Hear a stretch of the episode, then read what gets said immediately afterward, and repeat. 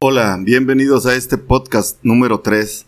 En esta ocasión vamos a hablar un poco sobre los mitos que hay alrededor de la pérdida de peso y de la diabetes tipo 2 principalmente. Eh, vemos siempre por ahí o escuchamos a los vecinos, al amigo, al compadre, no falta quien nos da su propia versión de lo que es bajar de peso y de lo que hay que hacer. Y de ahí pues van haciendo los mitos, inclusive lo que nos venden en la televisión y los comerciales de de tantas cosas, ¿no? Por ejemplo, se me ocurre el del yogurt, que te tomes uno diario para que adelgaces. Bueno, pues no son otras cosas que marketing, ¿verdad? Y van formando mitos. Así es de que en esta ocasión vamos a hablar de cinco mitos específicamente, eh, pues para que los identifiques y sepas que no, no es lo correcto. El primero va a ser el de que comas entre 5 y 7 veces al día. Esto para que aceleres tu metabolismo. Y esto obviamente es un error. Es un error porque cada que nosotros comemos, si tenemos sobrepeso y diabetes o diabetes, pues cada que nosotros comemos estimulamos la insulina porque sube nuestra glucosa en sangre y dicha hormona tiene que venir a bajar la glucosa y repartirla en músculo, hígado y el resto pues ya sabemos como depósitos de grasa. Así es de que, bueno, pues no es una buena idea para nosotros que manejamos sobrepeso o diabetes estar comiendo seguido porque subimos la glucosa en sangre, porque estimulamos la insulina y la fórmula para, para bajar y el enemigo a vencer sabemos que es la insulina. Muy bien, y para no estimular la insulina, pues no debemos de subir la glucosa en sangre y mucho menos tantas veces al día. Entonces, bueno, ahí es preciso y es muy saludable que nos apoyemos incluso con ayunos intermitentes. Pero ese ya será el tema para otro episodio. Ese fue el primer mito. El segundo, por ejemplo, sería el déficit calórico. ¿Qué es esto? Bueno, pues es cuando te dicen que si tú debes de consumir 2.800 calorías diario para mantenerte, pues ahora vas a consumir 1.800 calorías. Y esto lo único que ocasiona es que tu metabolismo se ralentice, es decir, que se ponga en modo de ahorro de energía. Eh, en otras ocasiones he dado el ejemplo de cuando el jefe de familia gana determinada cantidad al mes y de repente le dicen, oye, te lo vamos a reducir, por ejemplo, por la cuarentena, te vamos a dar la mitad.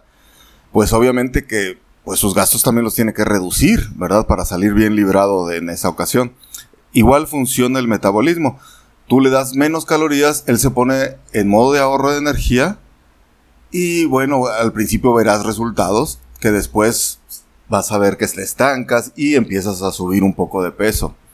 Así es de que, bueno, el déficit calórico ya está muy, muy probado científicamente, no lo digo yo, eh, que no funciona. Entonces, bueno, ahí quedó el mito número dos. El tercero que quiero hablarles, y ese sí a lo mejor los va a sorprender, es de la panacea de los vegetales. Nos han vendido la idea que pues que son lo máximo. Y siempre que alguien está a dieta, tiene que poner cerros de vegetales para bajar de peso. Uno es que por la fibra, para que no te extriñas, para que vayas al baño. Y bueno, esta fibra no te ayuda a corregir un problema de estreñimiento. Lo que pasa es que tu organismo no tiene nada que hacer con esa fibra, no la puede absorber y entonces es preciso eliminarla. Y es por eso que tú vas al baño, más no porque se corrigió tu problema. Esa fibra, bueno, pues nos ocasiona inflamación abdominal, gases y, bueno, pues molestias. Eh, entonces, y los vegetales están llenos de antinutrientes. Eso hay que tenerlo muy en cuenta, muy en mente. Por ejemplo, los oxalatos, que, bueno, tienen unos eh, efectos adversos en nuestro organismo. Entre ellos, secuestrar otros minerales de alimentos que tenemos más biodisponibles, como las carnes. Entonces, secuestran esos minerales y bueno, pues literalmente vas y los tiras al baño. Así es de que ese otro mito, pues no, yo ahí te dejo si te vas a poner en un régimen de alimentación para bajar de peso, pues no es forzoso que te comas los cerros de vegetales, solamente si se te antojó algo, pues úsalos y si no, pues ahí te lo dejamos a criterio, después profundizaremos más en este tema de los oxalatos y los antinutrientes de los vegetales. El cuarto mito sería que no te brinques el desayuno, que no te brinques ninguna comida porque eso engorda más. Además que el desayuno es la comida más importante del día. Eh, bueno, pues algo hay de eso, pero, pero no es así como nos lo pintan, ¿verdad? El desayuno simplemente es la primer comida del día. Y es por eso, pues, su importancia, porque vienes de un ayuno largo. Además, depende mucho de lo que desayunes, porque si alguien se come un, un pan tostado con mantequilla acompañado de un café, pues eso es un error también porque vas a estimular el apetito el resto del día. ¿okay? Debe de ser un alimento alto en proteína para que te mantengas saciado el resto del día y no tengas tantos impulso, impulso por estar comiendo por lo regular es pues comida chatarra. Entonces, bueno, brincarnos comida no es tan malo porque está el ejemplo del ayuno intermitente que es buenísimo para vencer la insulina y por lo tanto bajar de peso, eh, la resistencia a la insulina y por glucosa en sangre, que sería muy muy importante. El quinto y último serían los alimentos quemagrasa.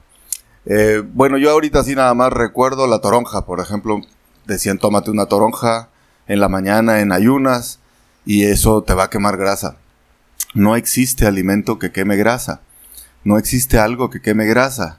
Eh, lo único, para la definición de quemar grasa es que tu organismo tome esas reservas de energía que tienes y las vuelva a oxidar y quemar en forma de grasa. Para esto necesito bajar la glucosa, el carbohidrato, para hacer uso de estas reservas de energía y quemar mi propia grasa.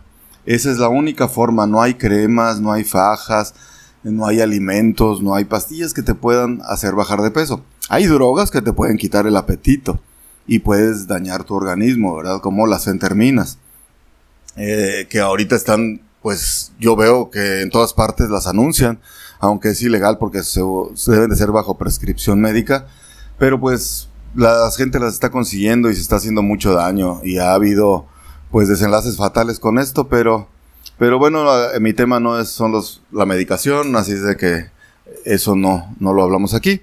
Pero bueno, ahí tienen estos cinco mitos. La única forma que tenemos para bajar de peso es quitar tanta azúcar, tanta harina, tantos productos altamente refinados hacer uso de los ayunos intermitentes y claro, hacer algo de ejercicio es muy bueno. Mas no solamente ejercicio sin dieta no sirve de nada. El ejercicio es como cepillarse los dientes, lo leí en un libro, que lavarse los dientes pues tiene muchos beneficios, menos el de bajar de peso.